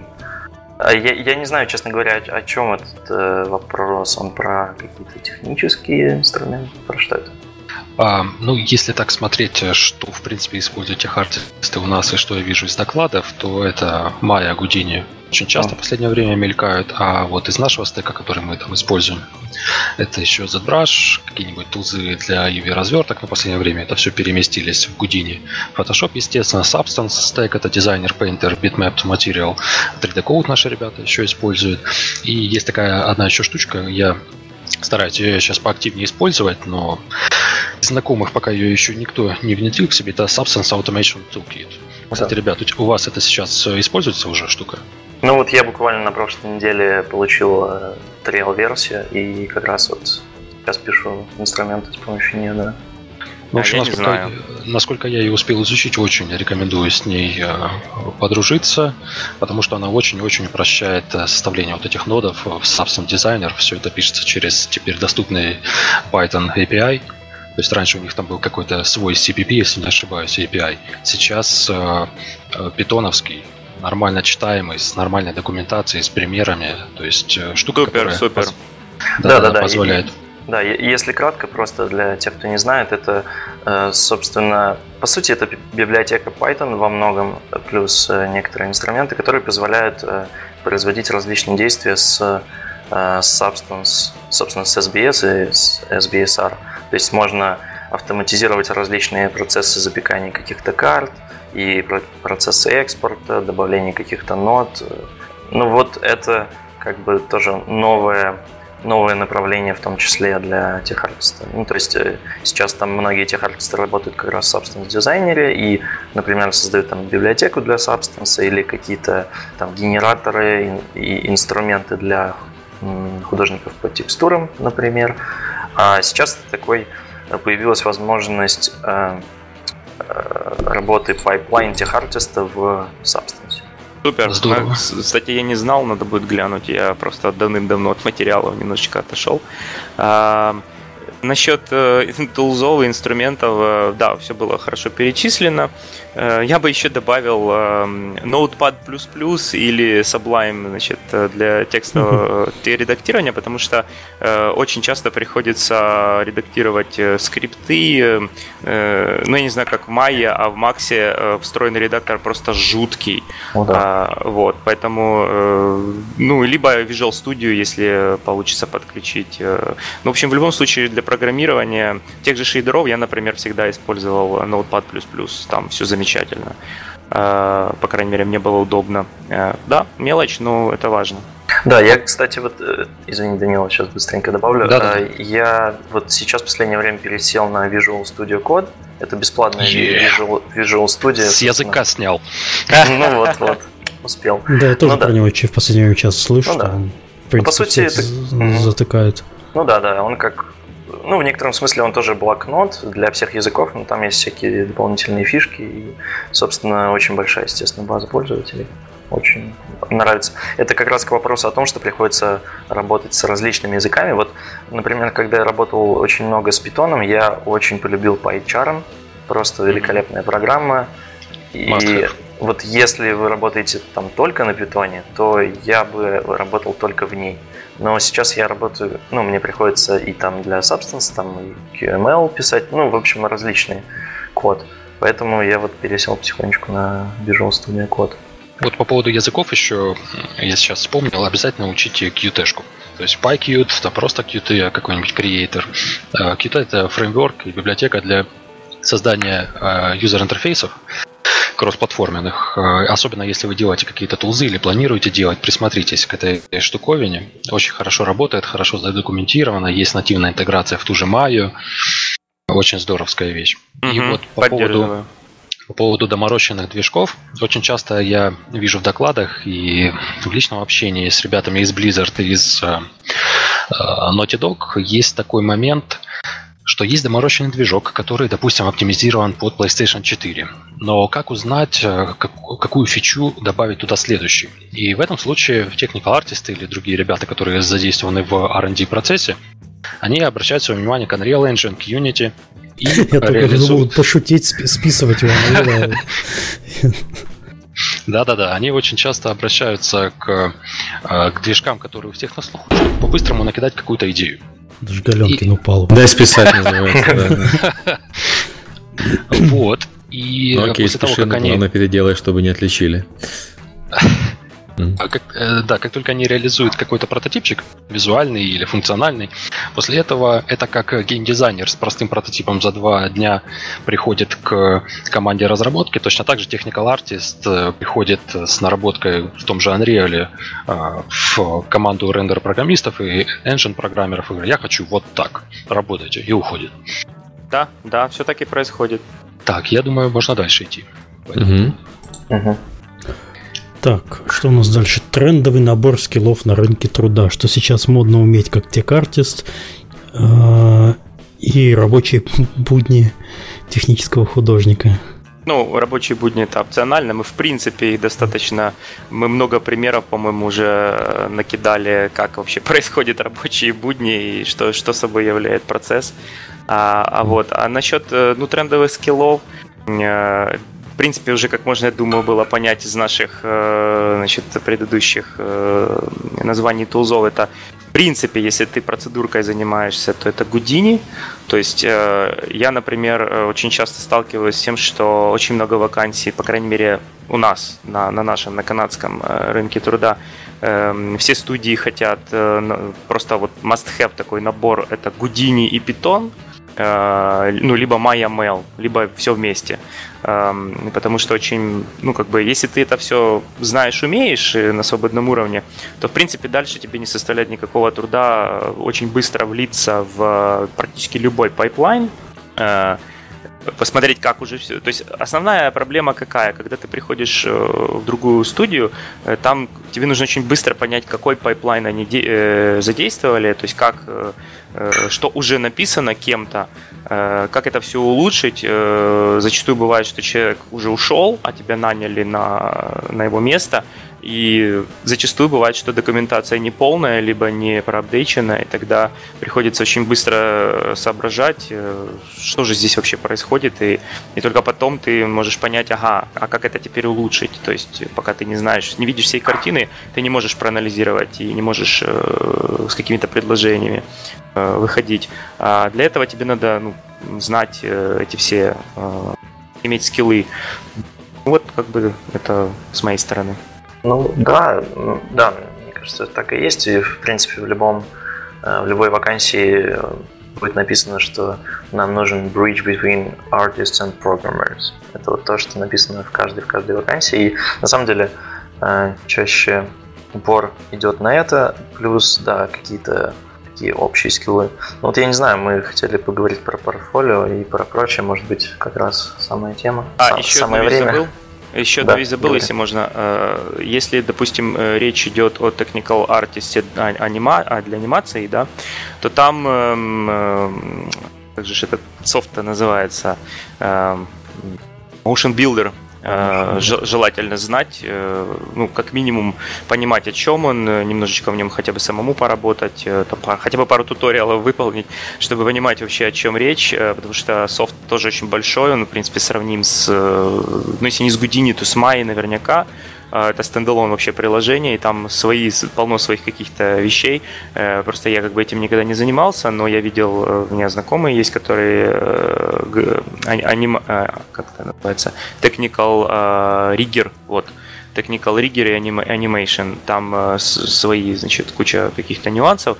К сожалению, у нас тут вот э, трое нас, и никто из нас не занимался именно анимациями э, с точки зрения, насколько я знаю. Вот. Но там это тоже надо учитывать. Motion Builder — это отдельное приложение. Если вы занимаетесь именно анимациями, в том числе и как технический артист, вы просто обязаны его знать. Если есть Motion Capture, да, Motion Builder all the way. А по рабочим будням, что еще сказать? Э, ходим, пьем кофе, решаем проблемы, счастливы. Да-да-да.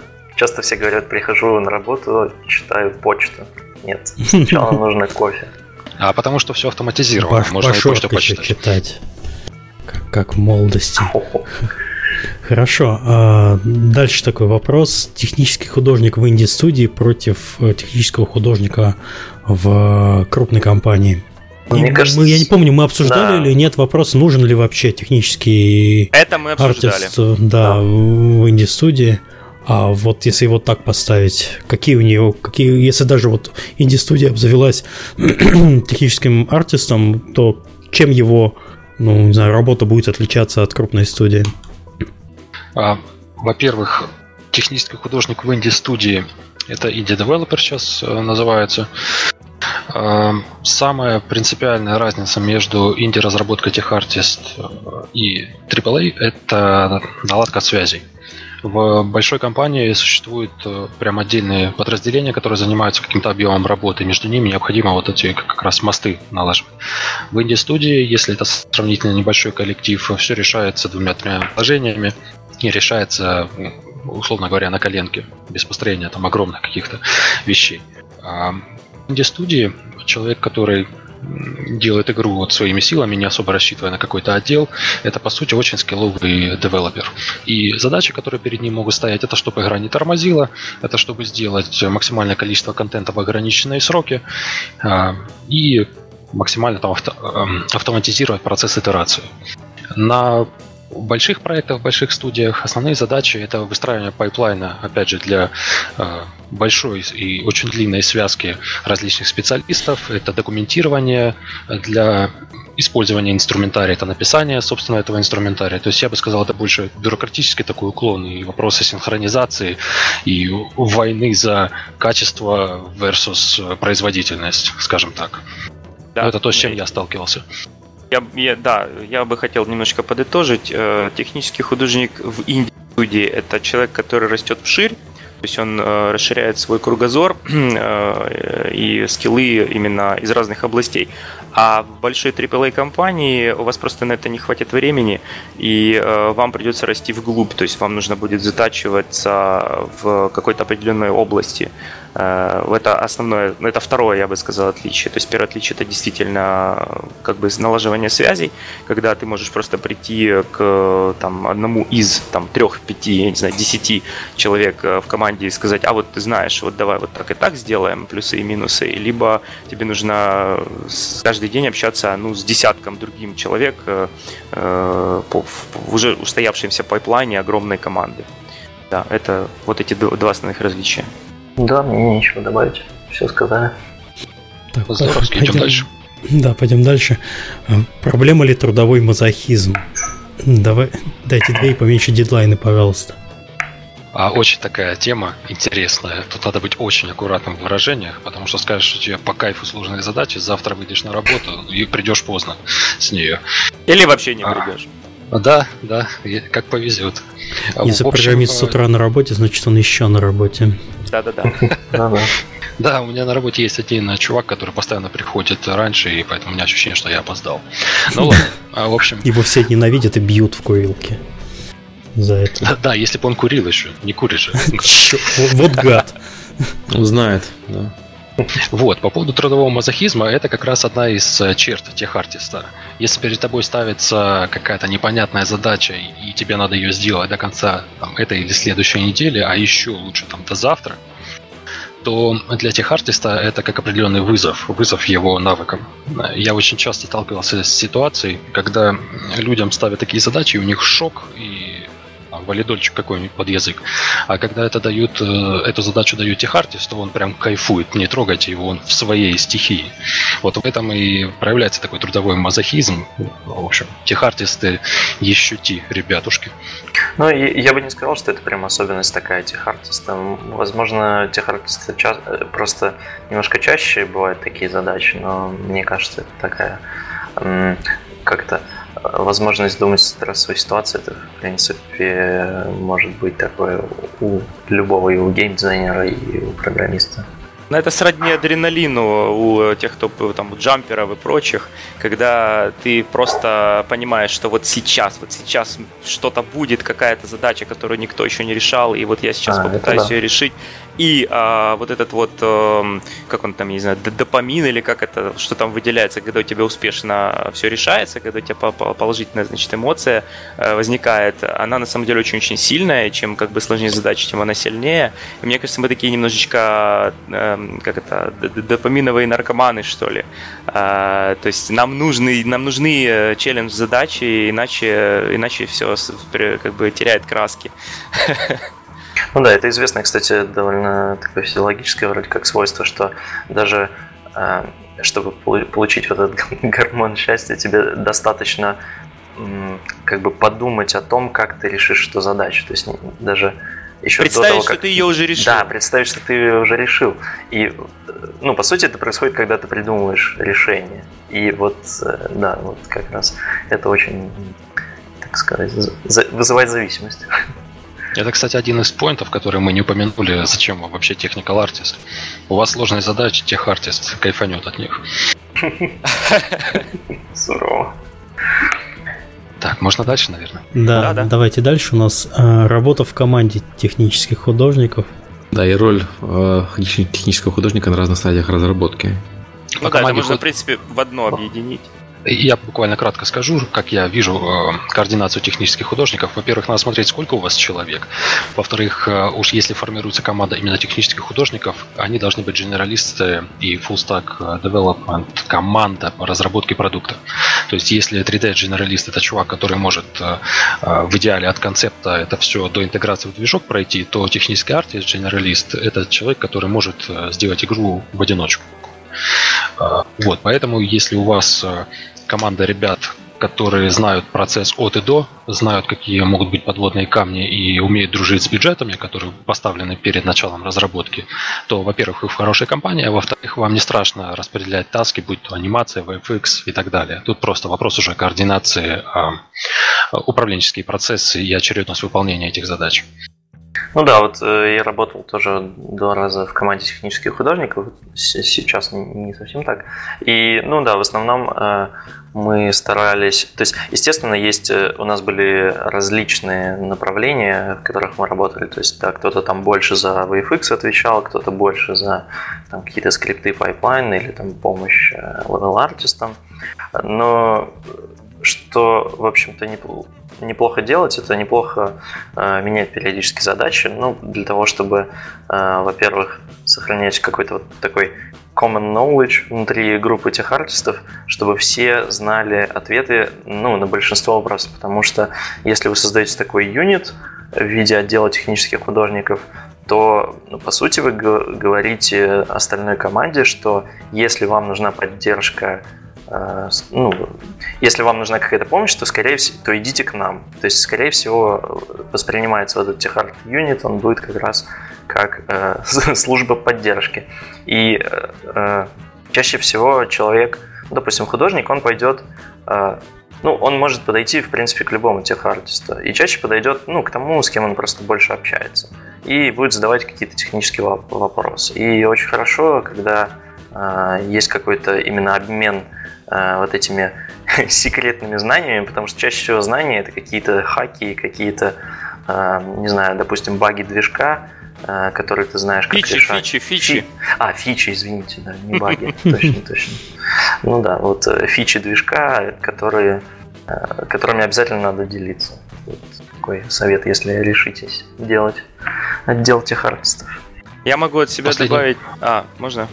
Пожалуйста, пожалуйста, Алексей. Да, э, просто добавить одну вещь. Эм, опять же, сталкиваясь вот как бы с реалиями Запада, нужно понимать, что э, здесь очень все узконаправленные. Э, я работал в двух э, компаниях, и везде по-разному на самом деле был подход. Первый подход это э, мы вообще не знаем, как на удивление, но мы не знаем, зачем нам technical artist, а, или, допустим, он один на проекте, или даже один на несколько проектов, и, ну, как бы всем достаточно, это типа экономия бюджета, все хорошо, э, и когда, э, когда подход такой, что ты один, то тебе, ну, тебе в любом случае приходится покрывать как можно больше, шире э, специализацию, и анимацию приходится немножечко учить, и тузы под нее писать, и не только, поэтому, когда ты один, то э, ну, тут проще, да, или когда вас там, допустим, двое, э, вам легко э, договориться, ты вот типа отсюда до сюда копаешь, а я, а я дальше. Но вы, естественно, знаете немножечко о том, что делает другой человек. А когда вы в большой компании и там много, большой отдел 3D, 3D этих артистов, Например, вот как в том же Ubisoft, Э, я там лайтингом занимаюсь, э, и параллельно со мной еще там куча народу занимается э, кто-то процедуркой, кто-то материалами, кто-то еще чем-то, и, например, VFX. И здесь как раз очень важно понимать, что очень узкая специализация не оставляет времени на то, чтобы сильно прям вникать в то, что делает сосед. И очень часто, ну хотя бы надо знать, кто что делает. То есть очень часто ко мне приходил человек, например, говорит, вот у меня тут проблема с тем-то, с тем-то, а, я просто знаю, кто. То есть я не знаю, как это исправить в движке, потому что ну, я с этим вообще никогда не работал. Но я знаю, кто этим занимается. И я просто, ну, как бы э, его направляю туда. Говорю, вот там тот человек сидит, вот его имя. Э, пойди к нему, спроси, как это делается. Э, на больших проектах, в принципе, насколько я понимаю, только так это все и решается. Ты, ну, вряд ли сможешь охватить вообще все именно в подробностях, как, что, где, куда. Э, но тебе нужно просто э, обязательно э, иметь как бы списочек такой, в котором ты будешь как бы понимать редиректы такие, куда mm-hmm. тебе нужно и самому в том числе обратиться, если у тебя возникнет, а у тебя очень часто будет возникать такая необходимость обратиться к специалисту именно вот, который отвечает за какую-то другую смежную специальность, вот, поэтому такая рекомендация. Имейте списочек людей, которые э, занимаются там VFX или еще чем-то. И если вы не занимаетесь этим, просто знайте, кто это делает, чтобы быстро его э, спросить. Да-да-да, в некотором плане тогда получается, что техартист это такой своего рода терапевт, к которому приходит больной, и ты уже его отправляешь к специалисту. Вот. Ну, то есть ты его да. можешь проконсультировать по общим вопросам, но если что, отправить к специалисту. Ну да, это по поводу взаимодействия технических художников да, с VFX ребятами. А, у нас а, иногда очень а, скажем так, дублируется понятие тех-артист и FX-артист. Как вот у вас в студиях это построено? Есть ли какой-то выделенный технический артист для VFX команды? Или VFX сами по себе там делаются, варятся? У нас есть. А какие у него задачи? А, ну, на самом деле, как и как и любого другого, то есть в первую очередь обеспечивать э, то, что, например, VFX, э, опять же, тулзы, то есть э, VFX Artist делает некий эффект э, и сталкивается с тем, что что-то не работает, или вот ему нужно вот именно эту фичу, а ее нет, э, и так далее. Тогда э, Technical Artist просто Э, скажем так, у нас Technical Artist в том числе еще просто очень, очень просто опытный VFX артист э, в данном случае, э, и получается он просто знает, ну, то есть он может по, как это, поруководить, что, посоветовать, как э, вообще какие-то вещи делаются конкретно в нашем движке. То есть это просто опытный чувак, э, который знает все настройки и который, э, если чего-то не хватает, он просто, опять же, ну, как, как, как и везде, идет, к, либо сам дописывает, либо если это такие хардкорные, хардкоженные такие тулзы, которые, допустим, не на скриптах, а вот прям сразу там на C++ сделаны, э, и он тогда бежит к technical, вернее, к tool программерам, э, вот типа дополируйте, пожалуйста, вот это и так далее. Ну вот у нас так, по крайней мере. Ну вот на моем предыдущем проекте было, э, ну, чуть-чуть по-другому, может быть. У нас, да, был отдельный VFX художник, который в основном занимался как раз созданием и там текстур для визуальных эффектов, и внедрением их э, в движок, то есть именно подстраивание под э, тему визуальных эффектов в движке. А TechArtist Смотри, смотрите, как, как получается. Допустим, есть какой-то персонаж, у него там появляется какой-то новый слот, или оружие, или какой-то гаджет, например. И э, с одной стороны, программисты, они делают этот функционал, а с другой стороны, есть VFX художник, который делает визуальный эффект. А техартист, он как раз человек, который говорит, э, ну, как, как мы опять же говорим, он говорит программистам, что э, вот у нас сейчас художник делает вот примерно вот это, нам было бы неплохо там три слота для разных текстур.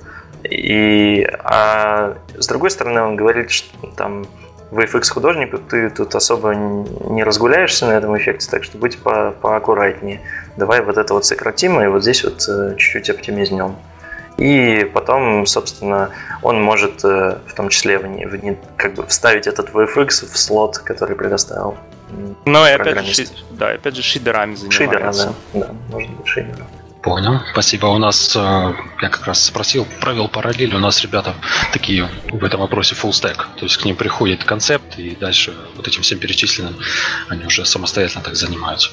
Интересно вообще как раз э, прям апогей э, распределения задач, такой западный подход, узкоспециализированный. У нас осталось совсем немного вопросов. Основной это портфолио технического художника и вообще как приходить и правильно проходить собеседование. Чего можно Ну, наверное, самый важный вопрос на данный момент после образования. Можно я, можно я, пожалуйста, вставлю туда небольшую вставочку? Я долго искал вот эту ссылку по поводу арта. Вот ребята упоминали, что надо артом постоянно заниматься. А, есть у меня тут две ссылочки. Одна это арт-школа от бывшего сеньор 3D-артиста Blizzard. Я сам его сейчас прохожу, и он прям по полочкам очень классно это все раскладывает. А, то есть берите с нулевым знанием, вы можете поднять свой скилл и обрести такую теоретическую базу арта. И второе, что, опять же, Андрей Максимов, э, докладик сделал на тему того, что не количество полигонов решают э, красоту картинки. Все. О, да. То есть это еще две ссылочки, и вот эту тему, которую Сергей озвучил, можно продолжать. Не размер полигонов, а умение ими пользоваться. А ссылочки-то дашь? Ссылочки-то закинь, чтобы я в чат перекинул. Ладно, пока Данил там ищет ссылки. Ну да, но я могу начать. Что про портфолио да. можете сказать? Про портфолио. Э, это довольно трудный вопрос, потому что потому что, ну, мы вот уже обсудили вообще, чем техартист занимается. То есть, если, скажем так, если он больше занимается VFX, то у него есть возможность показать какие-то VFX. А, если он делает шейдеры, возможно показать какую-то картинку э, и сказать, вот она выглядит так хорошо, потому что у меня это мои шейдеры. Но, знаете, это ну, довольно, довольно довольно, довольно сложно сделать. А, я, собственно, у меня был опыт, я не так давно перешел в Remedy, около 5 месяцев назад. А, мое портфолио, оно было довольно небольшим, то есть у меня были 3D-модели с э, World of Warships, ну, точнее, я показал скриншоты из игры, и у меня был э, демо-рил э, инструментов Maya. Это, в принципе, все портфолио, которое было. Мне кажется, как вот с, с точки зрения э, моего опыта и опыта там, знакомых, с которыми я говорил, техартистов, в основном э, смотрят на опыт на так называемый как э, трек рекорд. Ну, в общем, на те проекты, на которыми ты работал, какие студии, и э, те заявленные задачи, которые ты решал. То есть, мне кажется, упор чаще всего, если вы ищете да, работу, то нужно очень грамотно составлять э, CV мне так кажется, потому что если у вас есть хороший портфолио, конечно, вставляйте его, но если у вас его нету, то CV это ваше все, потому что э, вокруг него как раз будут э, разговоры на собеседовании. Э, я хотел бы добавить со своей стороны, э, да, действительно, очень тяжело э, сделать какое-то портфолио из там если ты занимался оптимизацией пайплайна, это тяжело продемонстрировать, а зачастую вообще невозможно. Но если, допустим, ты занимался шейдерами, то, конечно, здесь проще. То есть ты можешь прекрасно сделать небольшой reel э, своих шейдеров э, в динамике, особенно если это какие-нибудь там с displacement ом э, красивые, там, да, VFX какой-нибудь там, а, то есть все, что можно показать. Насчет, например, тулзов, да, опять же, tool это когда ты, например, делаешь таймлапс, как ты пользуешься э, своими тулзами, то есть вот прям на каком-то реальном ассете или там, э, ну не на боксике желательно, а на каком-то из, э, из разрешенных, э, либо приближенных к реальным продакшн условиям, э, ты просто делаешь небольшой ролик на там, 30 секунд или на минуту, э, в котором просто ты сам пользуешься этими инструментами э, с небольшими там надписями, пояснениями, что сейчас происходит. Э, таким образом, Э, люди понимают, что да, вот ты написал тулзу, и ты вот оптимизировал, вот э, было до, до после. А, опять же, если требуется какая-то общая оптимизация графики, а, ну, то есть можно, опять же, до-после это вообще беспроигрышный вариант, э, где бы то ни было, для демонстрации того, что было до тебя и что стало после тебя, то есть какую ты ценность приносишь в проект – Э, можно показать, как, например, там скриншот, как выглядел проект э, до того, как ты занялся, например, э, шейдерами на нем, вот, а затем показать какую-нибудь красивую финальную картинку или анимацию, что стало после того, как ты написал все эти замечательные шейдера. В принципе, мне, например, это помогло устроиться в Ubisoft, потому что на тот момент у меня, у меня весь все портфолио было исключительно из 3D-моделек э, environment, которые, в принципе, ну, как environment артисты, я, ну, они, они у меня были, потому что environment артисту есть что показать. А вот а шейдера показать тяжело, и как выглядел игра до э, того, как я э, делал какие-то оптимизации. И, и, и FPS можно опять же показывать. То есть, например, вот, э, вот так было до меня, вот я пришел, там было там 3 FPS, а я пришел, сделал там систему лодов и так далее, и так далее, и получил 30 FPS. Вот при такой же, или даже лучшей графике это до, я считаю до-после какие-то короткие гифки даже возможно или эм, Э, демонстрация работы шейдера, демонстрация работы тулзов, вот я включаю галочку и все, вот становится красиво.